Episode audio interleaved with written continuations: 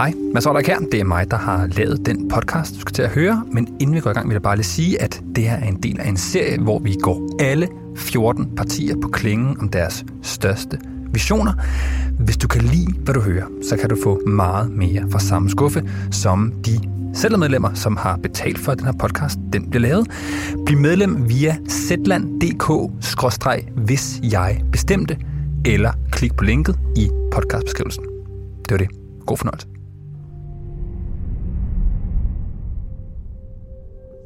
Vi har efterhånden lavet en hel del afsnit i den her serie, så du ved måske allerede, hvad det handler om. Tanken er, at øh, du får magt i tre valgperioder. De optagelser, du kan høre her, det er helt konkret det 11. interview, jeg lavede til den her serie. Jeg hedder, jeg hedder, jeg hedder, jeg hedder Marianne. Hej. Mit navn er I Olsen. Franziska Rosenkilde. Ole Morten Messersmith. Birk Olesen. Sikanda Didik. Og har i en halv menneske eller været på det. Så jeg sidder og tænker, at det kører. Øh, vi ved alle sammen, hvad vi skal lave. Øh, og kan forme det her land, som du har lyst til. Den her gang er det Mathias Tesfaye, jeg skal interviewe. Han repræsenterer øh, Socialdemokratiet, og han er justitsminister. Vi sidder i et kulturhus i Brøndby Øster, vest for København, hvor han er opstillet til valget. Men da jeg har afsluttet den sætning, der kommer lige her. Og så rejser vi ud i fremtiden, og så ser vi på, hvordan har blevet. Så ser han meget forvirret ud.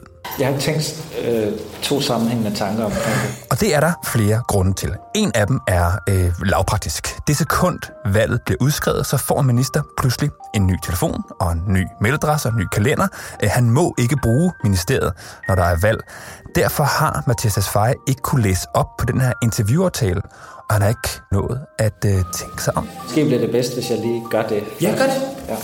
Løsningen bliver, at øh, Mathias han rejser sig og går sig en tur for at tænke over, hvilken vision han gerne vil tale om.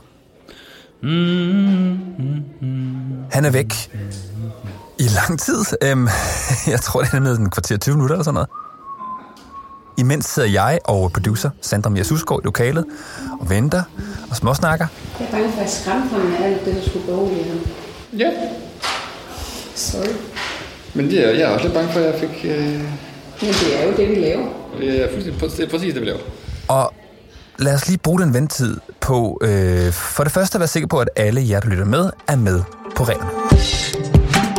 Det her, det er serien Hvis jeg bestemte. Vi giver hvert parti muligheden for at udfolde deres største vision for, hvordan de vil gøre det her samfund til et bedre sted. Men lad mig også lige sige, at det her afsnit bliver en lille smule længere end de andre afsnit. Og det gør det, fordi jeg har tænkt mig at tage dig med bag om produktionen, simpelthen fordi det giver mening med lige præcis det her interview. For udover at vi selvfølgelig skal høre om 2035, set gennem Mathias Tesfayes øjne, så skal vi også høre om, hvorfor han virkelig ikke havde lyst til at være med i det her interview. Og vi skal tale om, hvorvidt politiske utopier og visioner på den her måde overhovedet giver mening.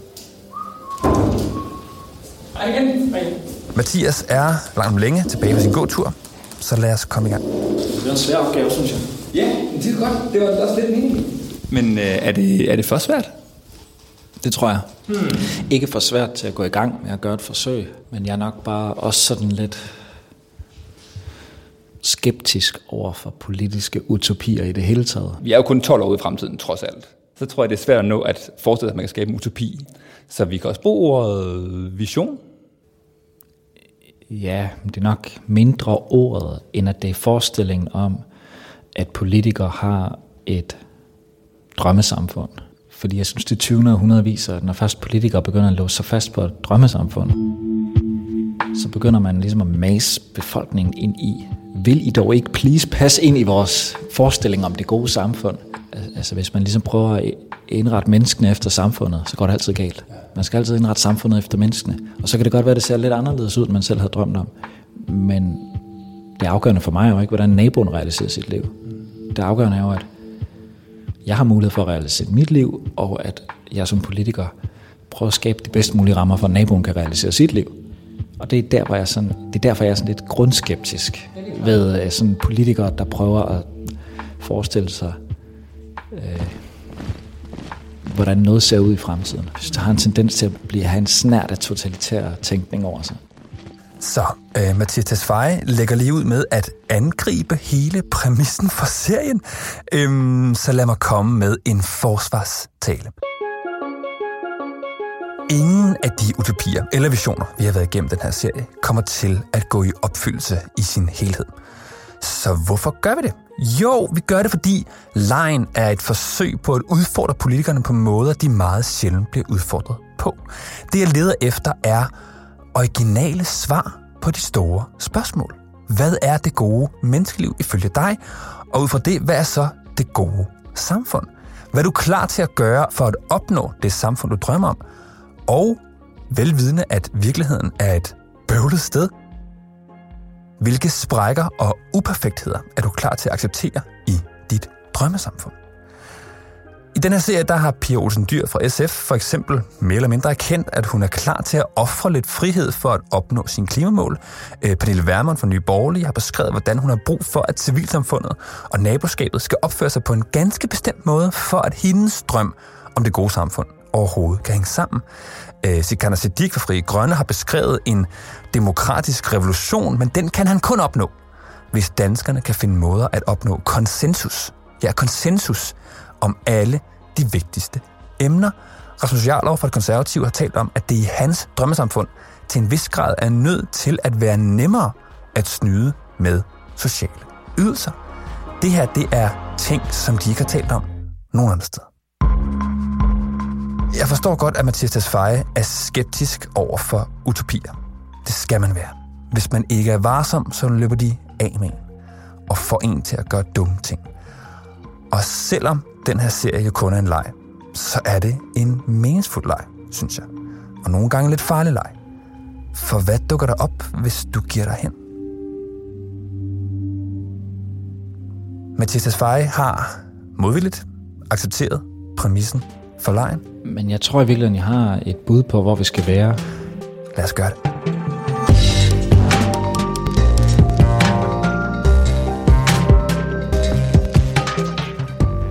Vi skal være på Ishøj Stadion til fejring af det danske fodboldmesterskab i 2035. Og det er øh, mere end bare en historie om et succesfuldt fodboldhold.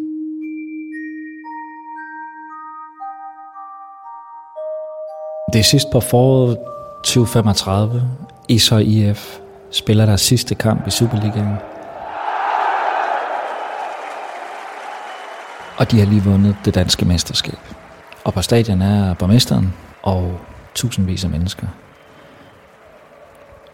som selvfølgelig fejrer deres fodboldhold, men også fejrer, at Ishøj nu er på alles læber og skal spille europæisk fodbold næste år, og får lov til at repræsentere hele det danske samfund. Og på lægterne er der jo en blanding af børnebørn og tibollebørn til de første gæstearbejdere, men også til de jyske tilflyttere og de tusinder af københavnere, der flyttede ud fra baggårdene i 60'erne, 70'erne, 80'erne efter saneringen. Deres oldebørn og deres tibollebørn, uanset om de er fra brokvartererne, fra Jylland eller fra Konya-provinsen i Tyrkiet, har nu endelig fundet hinanden. Ikke ved, at den ene gruppe er, har overgivet sig under underlagt sig til den anden, men ved at have fundet frem til en fælles ishøj identitet, udtrykt i den røde og den sorte fodboldtrøje, og hvor kvinder og mænd sidder blandet på tribunerne, og hvor folk er i stand til at fejre det, de har sammen, i stedet for at dyrke det, der splitter dem. Der dufter først og fremmest af fodbold, af nyslået græs, men der dufter også af popcorn og kebab og vandpiber og pølser og fadelsanlæg. Og det er dufte, som ikke er fremmed for de mennesker, som er på stadion, fordi det er velkendte dufte for alle, der bor på Vestegnen. Dermed også blev fortællingen om en kommune, der havde modtaget tusindvis af gæstearbejdere fra Tyrkiet og Pakistan og Marokko øh, i 60'erne og 70'erne. Og havde nogle boligområder, blandt andet Ishøjplanen, som blev landskendte for at være det sted i landet, hvor der boede flest med baggrund. Til at blive symbolet på en kommune, der efter flere årtiers diskussioner om integration og islam og indvandring endelig lykkedes med at få et fælles udtryk og finde sammen om en fælles stolthed i en kommune, der ellers var troet med splittelse. Så nu kan man både købe kebab og en pølse med brød under tribunerne.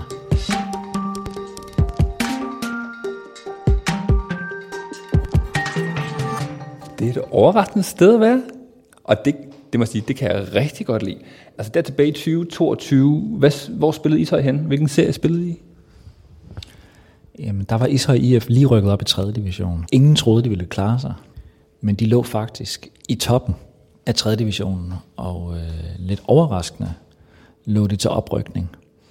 Det er en fodboldklub, der er stiftet som en sammenlægning af to klubber, hvor den ene typisk havde medlemmer fra tyrkiske og kurdiske borgere i Ishøj, og den anden typisk havde øh, medlemmer fra øh, det danske samfund i Ishøj. Men da Murat mødte sin gamle barndomskammerat Christian, og de begge to var ind med at være formand for hver sin forening, så spurgte de hinanden, hvorfor er det egentlig, vi har to fodboldklubber i Ishøj, når vi har gået i skole sammen, og vi er vokset op sammen? Hvorfor er det så, vi spiller på fodbold hver for sig? Og så besluttede de sig for at slå klubberne sammen. Lad mig lige bryde ind og sige, at øh, det, Mathias Tesfaye taler om her, det øh, skete ægte. Øh, Ishøj FC blev lagt sammen af to klubber i 2017, og i 2022 havde den omkring 900 medlemmer, de fleste af dem øh, børn og unge. Godt. Tilbage til fremtiden. Når man kigger tilbage på de snart 20 år, som klubben har, har eksisteret, og ser på den rejse, de har taget, hvad har været det sværeste på den der rejse fra, øh, fra blandingsklub op gennem divisionerne og så til, øh, til nu? Klubbens udvikling har været en lang sportslig succes, men en af de største udfordringer har været den konstante frygt for politisk omklamring. At blive reduceret til et politisk integrationsprojekt, i stedet for at blive anerkendt for at være en fritidsklub med mange hundrede børn, piger og drenge, som bevæger sig efter skole, og som fra venner på kryds og tværs, både blandt dem, der bor i de store almindelige boligområder, men også blandt de børn, der bor nede langs Ishøj Strand i de dyre villager. Det, at børnene ikke ved, hvem der er dygtige i skolen, at de ikke kender hinandens religion, at de ikke aner, om forældrene er rige eller fattige, men at de kun ved, om de er dygtige til at spille fodbold. Det har været hele forudsætningen for deres sportslige succes. Måske i modsætning til de mange integrationsprojekter, der er stiftet netop med henblik på noget andet end sport.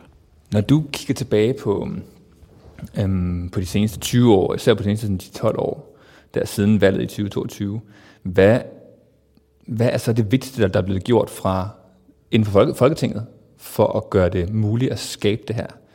Jeg, jeg, jeg tror, du vil sige, at meget af det er kommet nedefra, det er, det er, for selv, det er for dem selv i klubben, der har fundet ud af alt det her. Ikke? Men hvilke, hvilke ting, hvilke strukturer har, har spillet en rolle, som er blevet skabt af, af politikere som, øh, som dig? Det vigtigste er, at Ishøj, ligesom andre forstads samfund, er lykkedes med at blive til blandede boligområder. At vi ikke som andre europæiske lande fik et socialt og etnisk opdelt samfund, men at man nogle steder turde vælte nogle boligblokke og bygge nogle ejerboliger, og andre steder byggede nogle ejerboliger, hvor der ellers kun lå strandvejsvillager. At man insisterede på, at børn skulle gå i skole sammen, og at den lokale folkeskole var omdrejningspunktet for et stærkt lokalsamfund. At man turde sige til unge, der skulle vælge gymnasium, at det var vigtigt for samfundet, at vi ikke fik indvandrergymnasier og danske gymnasier.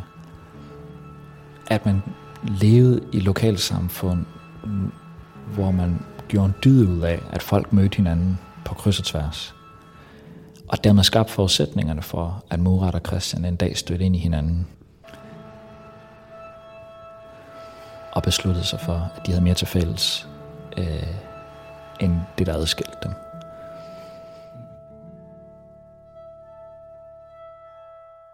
Jeg kan huske, da tilbage snakken om, om parallelsamfund og om, øh, om de her lukkede boligblokke, hvor, at, øh, hvor, at, øh, hvor ting lukkede om sig selv.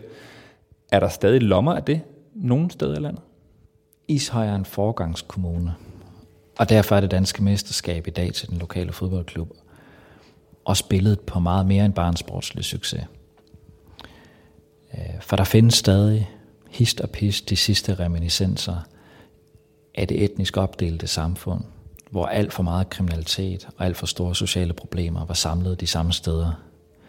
Er der nogle gange, når du står nede i Folketingssalen, og folk fra nogle andre dele af, af, af, af Folketinget står og siger, at vi skal gøre det her for at komme sidst til, til, vi skal gøre det her for at komme sidst til livs, eller øh, vi skal gøre det her for at komme det sidste parallelsamfund til livs. Er der sådan, hvilke tiltag er det så, de foreslår, som du siger, nej, det er for meget, øh, vi stopper her? Den gamle udlændingepolitiske debat, der efterhånden mest kendes fra historiebøgerne, har enkelte gange de sidste krampetrækninger. Som da en enkelt højrefløjspolitiker besøger Ishøj Stadion og brokker sig over, at man kan købe kebab. Det kan ikke, ikke engang rigtigt forarve folk mere. De fleste trækker på skuldrene og beder om lidt ekstra chili og sætter sig derefter op og nyder fodboldkampen.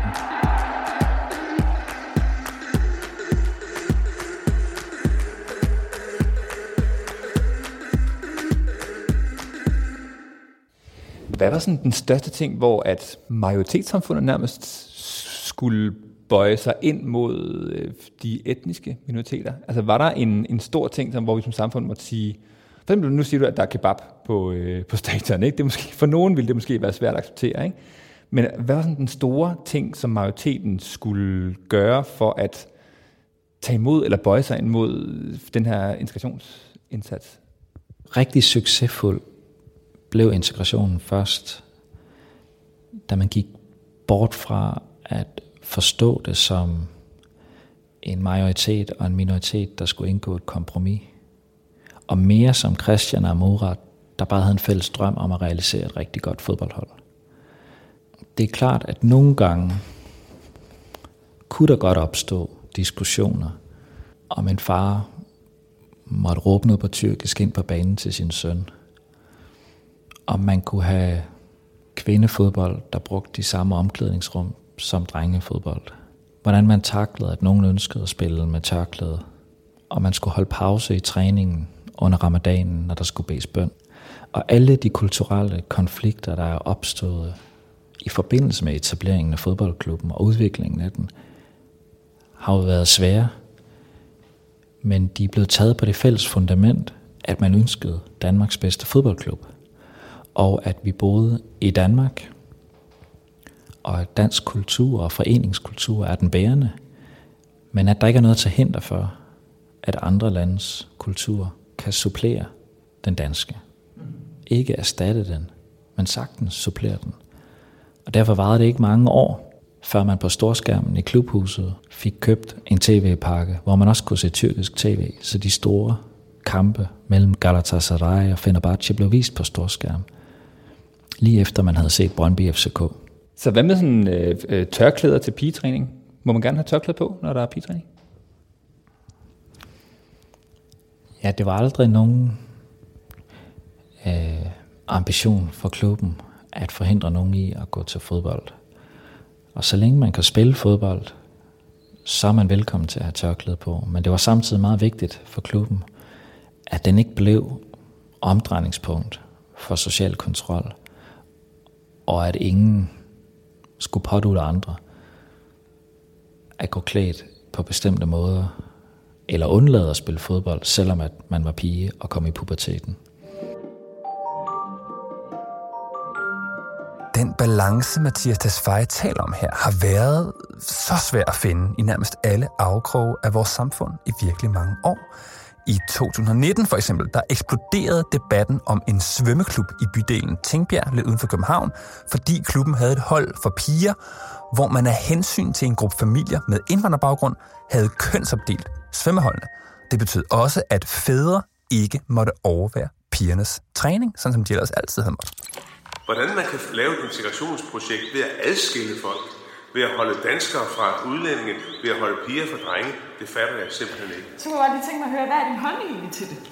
Det skal forbydes. Forbydes vi lovligt frem, eller? Ja, jeg tænkte, seriøst? Ja, jeg mener det. Klubben blev anklaget for at undergrave danske værdier, og klubbens svar var, at det her det var et hensyn, man tog, fordi man mente, at det var bedre at få de her piger og deres familier ind i foreningslivet, end at de slet ikke dukkede op. Diskussionen handlede basalt set om, hvorvidt man skulle give en gruppe en lillefinger, så at sige, for at få dem ind i hånden. Da jeg prøver at spørge ind til Mathias Tesfayes indstilling til sager som den her med svømmeklubben, så havner vi tilbage i år 2022 i en kort stund. Grunden til, at vi røg ud af tidsrejsen, er den lidt biksede, at Mathias Tesfaye mener, at det, der lige nu i 2022 sker på Vestegnen, ikke bare i Ishøj, men i flere af de her Vestegnskommuner uden for København, det er en frontløber for det, der kommer til at ske med integrationen i resten af landet. For eksempel efter det sidste byrådsvalg, så fik de Socialdemokratiet fik indvalgt en rigtig kvik ung fyr, der hedder Selchuk. Og var der en ting, han blev frustreret over, så var der, at folk sagde, ej, det er så godt med sådan en ung mand, så kan vi også få løst nogle integrationsudfordringer. Han, han er interesseret i erhvervspolitik. Han vil meget gerne have udstykket et område op omkring motorvejen, og så mener han, der skal være et logistikområde, og hvad med skatterne til selskaberne og sådan noget. Altså, hans hjerne er bare et helt andet sted, og det er helt absurd for ham, at hele tiden at ligesom blive presset ind i det der. Og det er jo det, der er ved at ske. Så jeg tror på mange måder, hvis du taler med mange unge på Vestegnen, så er de, de er i 2035 hvis du forstår. Altså, de, de er hele tiden en generation foran, fordi indvandringen her på Vestegn har været til stede i så lang tid. Og det er også derfor, jeg har været glad for at være udlændingeminister og være valgt herudefra, fordi jeg ved godt, at mange af de diskussioner, man står i, i Horsens byråd eller i kommunalbestyrelse, de er legitime, de er gode, de er nødvendige, vi skal igennem dem, men vi kommer igennem dem. Det er turbulens, men bare spænd sikkerhedsbæltet, vi skal nok komme igennem det. Øh, og jeg forstår godt panikken nogle gange, når en far bliver vist ud fra børnesvømning. Jeg ville også selv blive totalt frustreret, for indirekte får man jo at vide, at man sidder og savler over syvårige piger i badedragter. Så jeg kan godt forstå, at det afføder diskussioner. Vi skal bare ikke gå i panik. Vi er ikke ved at ende i borgerkrig. Det skal nok gå. Godt, så noget af det her vil ske af sig selv, siger Tesfaye. Men det bliver først rigtig spændende, når det handler om, hvad Mathias Tesfaye mener, man skal stille op som magthaver, som politiker, der midt i al turbulensen. Øh, og vi er nu tilbage i år 2035. Bare så du ved det. Så længe vi har nogenlunde styr på tilstrømningen, og der ikke kommer flere hertil, end vores samfund er i gang med at integrere, holder du det principielle standpunkt på plads i integrationspolitikken, står fast på demokratiets værdier, også når det er lige er lidt svært i en svømmehal eller hvor det er, så skal du bare være tålmodig. Så skal vi nok ankomme. Det er sjovt, at den her, den her turbulens-tanke, altså at fordi der var, der var jo nogen, som vil sige, at, at politikere fisker i det der turbulenshav. Ikke? Altså fisker i folk, der går i panik over øh, den der farter rød af svømmehallen. Øh, så hvad er det ligesom for et, et kompas, man skal, man skal have? Altså hvor er, det, hvor, er det, hvor er det, man skal sige, den der sag, det er turbulens, ignorer det. Lad, lad os være med at lovgive om det, lad os være med at lave en masse ny lovtekst om det, Jamen i 2022, i ugerne op til Folketingsvalgkampen, tog Pia Kærsgaard en tur på Aarhus Stadion, øh, efter en diskussion om, at der nu var også blevet solgt kebab på Aarhus Stadion. Det er turbulens. Det behøver vi ikke møde som i Folketingssalen. Det skal, det skal nok gå. Og må ikke også, der er en masse ikke-muslimer, der har lyst til at spise en shawarma hist og pist en gang imellem. Om fædre må overvåge deres døtres svømning, øh, det er også turbulens, men det skal håndteres. Øh, til gengæld, hvis vi håndterer det med tungen lige i munden og fast hånd på rettet og de demokratiske værdier, øh, og dermed fastholder, at fædre godt kan overvære pigesvømning, og at man ikke kan forlange en kvindelig livredder, men at det godt kan være, at der er en mandlig livredder på arbejde den dag, så kan det godt være, at det giver lidt gnidninger. Det gør det helt sikkert. Men de gnidninger kommer der noget positivt ud af. Nemlig, at alle er, har besindet sig på de demokratiske idealer, og at demokratiet har sagt, her tæller ikke længere. Øh, nu overtræder I en usynlig streg i vores samfund, og den bliver lige pludselig synlig for alle. Og dermed så er, hvis man bakker på de vigtige værdipolitiske diskussioner i samfundet, så mister man jo også anledningen til at få fortalt, hvad det er for et samfund, vi bor i. Det er jo også til de mange indvandrere, der er kommet hertil, et kæmpe svigt.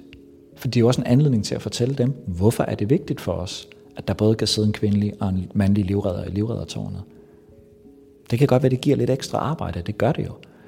Og det, jeg kan sagtens forstå, at hvis man er svømmemester, eller hvad det hedder, så er det da lidt træls, at man skal stå og bruge tid på det. Men det skal man.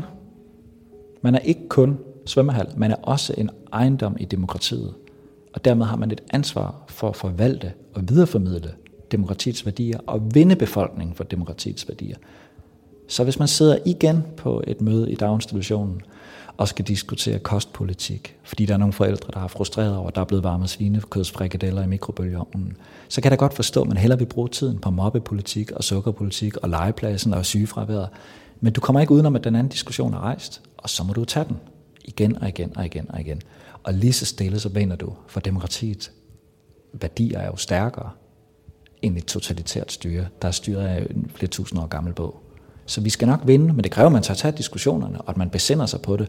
Og der er nok mange i velfærdsstaten i dag, der betragter velfærdsstatens institutioner som serviceorganer, mere end som politiske organisationer. Jeg mener jo ikke partipolitiske. Man skal jo ikke sige, at vi er en SF-børnehave, men det er jo en demokratisk børnehave.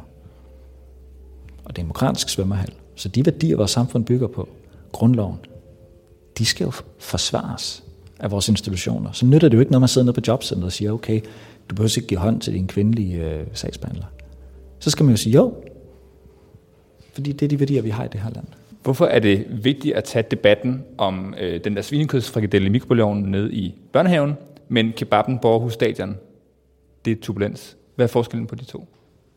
Jeg synes, begge debatter er relevante og vigtige. Jeg synes bare ikke, de skal løses i Folketingssalen. Jeg synes, de skal løses så tæt på problemerne som muligt. Så min, mit ønske er ikke, at vi sidder nede i Folketingssalen og dikterer, hvilke madudbud der skal være på danske fodboldstadions, eller hvordan man skal håndtere forældremøder i danske daginstitutioner. Mit ønske er, at de diskussioner skal tages så tæt på virkeligheden som muligt. Øh, og det er også derfor, jeg appellerer til ledere i den offentlige sektor i at huske på, at de også ansatte demokratiet.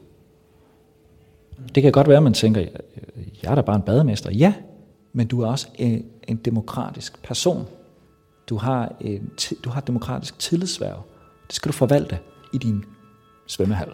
Og vi har mega gode argumenter for demokrati og for ligestilling. Det er bare at stå fast på dem. Og så øh, det største svigt, det er at bakke på dem.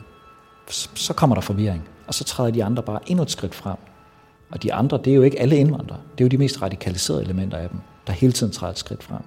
Så vi skal også huske på, at der er et stort flertal af indvandrere, der også ønsker at bo i et demokrati. For mange vedkommende er det jo derfor, de er indvandrere hertil. De har jo behov for at se vores samfund nu slå fra sig. Og der synes jeg nogle gange, at der er nogen, der bliver, øh, der bakker, i stedet for ligesom at se det som en gave, at nu har vi diskussionen. Okay, hvis ikke du vil høre om statens Israels tilblivelse i historietimen, jamen så kan du ikke få din VUC-eksamen. Der er ikke noget, der hedder udvandrer. Vi laver ikke pensum om. Nu læser vi en seksuel novelle fra 60'erne. Det er det pensum, vi har. Hvis ikke du vil være med til det, så får du ikke din eksamen. Men vi vil gerne bruge lang tid på at forklare dig, hvorfor vi synes, det er vigtigt. Og det er okay, at du har nogle andre holdninger, men vi har tænkt os at vende dig over på vores side.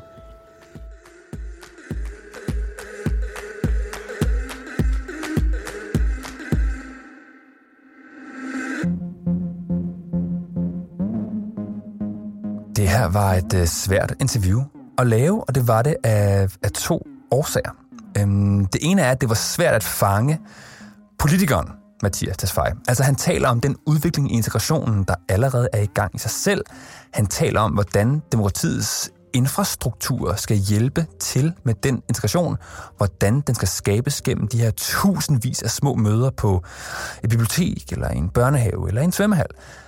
Men det er svært at gennemskue, hvor han mener, at hans beslutningskraft ligger. Altså, hvad er det, han vil bruge sin magt til egentlig? Og den mest præcise opsummering af hans holdning, tror jeg, er det her. Tving grupperne i samfundet til at blande sig i så høj grad som muligt, og så skal politikerne ellers blande sig udenom. Den anden grund til, at det her interview var virkelig svært, var, at Mathias Tesfaye jo tydeligvis var skeptisk overfor, om han overhovedet havde lyst til at gøre det. Um, og det var tæt på, at han slet ikke gennemførte interviewet. Så da vi var ved at pakke alle vores ting sammen, og vi sådan småsnakkede lidt, så havde jeg sådan brug for noget hjælp fra ham til at se, hvordan man kunne undgå, at det her skete med nogle af de andre øh, interviews. Så derfor spurgte jeg ham det her. Jeg fornemmer, at du var sådan lidt, du, du var tøvende i forhold til at gå ind i det, ikke? Kunne man briefe anderledes? Kunne man sætte anderledes op? Et eller andet, som, som gjorde, at man var mere tryg i det på en eller anden måde? Øh, det er jo mere sådan en generel diskussion omkring forholdet mellem Christiansborg og medierne, at i gamle dage kunne man jo godt lave et interview, og så stole på, at hvad skal man sige, alle ens udtalelser blev bragt i sin sammenhæng. Det stoler jeg faktisk stadigvæk på, og det synes jeg også generelt set, det gør, uanset om det så er Ekstrabladet eller Zetland, eller hvem det er, man bliver interviewet af. Men det der er udfordringen er, at der kan godt være andre, der klipper noget ud, og så ryger det viralt. Og i virkeligheden er det interessant ikke, hvad der står i avisen. Det interessante er, hvad der går viralt. Det interessante er ikke, hvad I laver i jeres podcast. Det interessante er, om der et sted står, at i Mathias' drømmesamfund, der går piger med tørklæde, når de går til fodbold. Ja. Og, og så er jeg, øh, så i det øjeblik, det sker, så er min første tanke, det er, at jeg vil sige til Socialdemokratiets sekretariat, der kan I selv se. Det er derfor, man aldrig nogensinde skal lave den slags interviews. Og jeg tror, det kommer til at ske her. Jeg tror, jeg kommer til at tænke det. Og det, I kan ikke gøre noget. Nej. Fordi ligegyldigt hvad I gør, så er der den risiko. Det er ikke sikkert, det sker, men som politiker opvejer jeg jo altid, hvor mange hører det her, og hvor stor en interesse har jeg i det, og hvor meget er det med til at bidrage til en offentlig debat, og hvad er risikoen, og hvad kunne de politiske omkostninger være? Jeg ved ikke, hvad øh, de politiske omkostninger bliver for Mathias Tesfaye efter det her interview. Men jeg ved, at når jeg hører ham tale om hans frygt for at blive klippet i smadder, at jeg er glad for, at jeg har fået lov til at lave den her serie, hvor vi taler i lang tid om de store drømme, vores politikere har for vores samfund. Som sagt, det her var Mathias Tesfayes bud på, hvordan Danmark kunne se ud i år 2035, og hvordan vi kunne komme derhen. Du er sådan i midt i 50'erne nu. Hvad laver du for tiden? Det er et virkelig godt spørgsmål. Han blev interviewet af mig, Mads Olrik. Enten er jeg politiker, ellers er jeg murer tilbage i mit gamle fag. Sandra Mia Susgaard producerede, Niels Malle Lundsgaard hjælper til. Eller også arbejder jeg som pædagog af en slags med unge, der måske lige skal have en hjælpende hånd, før de ender i kriminalitet. Vi nærmer os valget, og serien øh, lakker mod enden. Øh, der er lige pausen tilbage. Og jeg er vildt glad for, at du stadig lytter med. Det var det. Vi høres ved.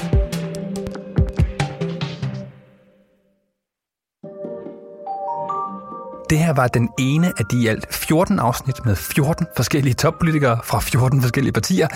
Det, du lytter til, er som sagt en smagsprøve på alt det andet journalistik, du kan finde i vores app. Og hvis du kan lide, hvad du hørte, kan du blive medlem lige nu i to måneder for en flad 50'er. Det sker på zland.dk-hvis jeg bestemte. Og det er sikkert nemmere at klikke på linket i podcast-beskrivelsen. Det var det. Hej igen.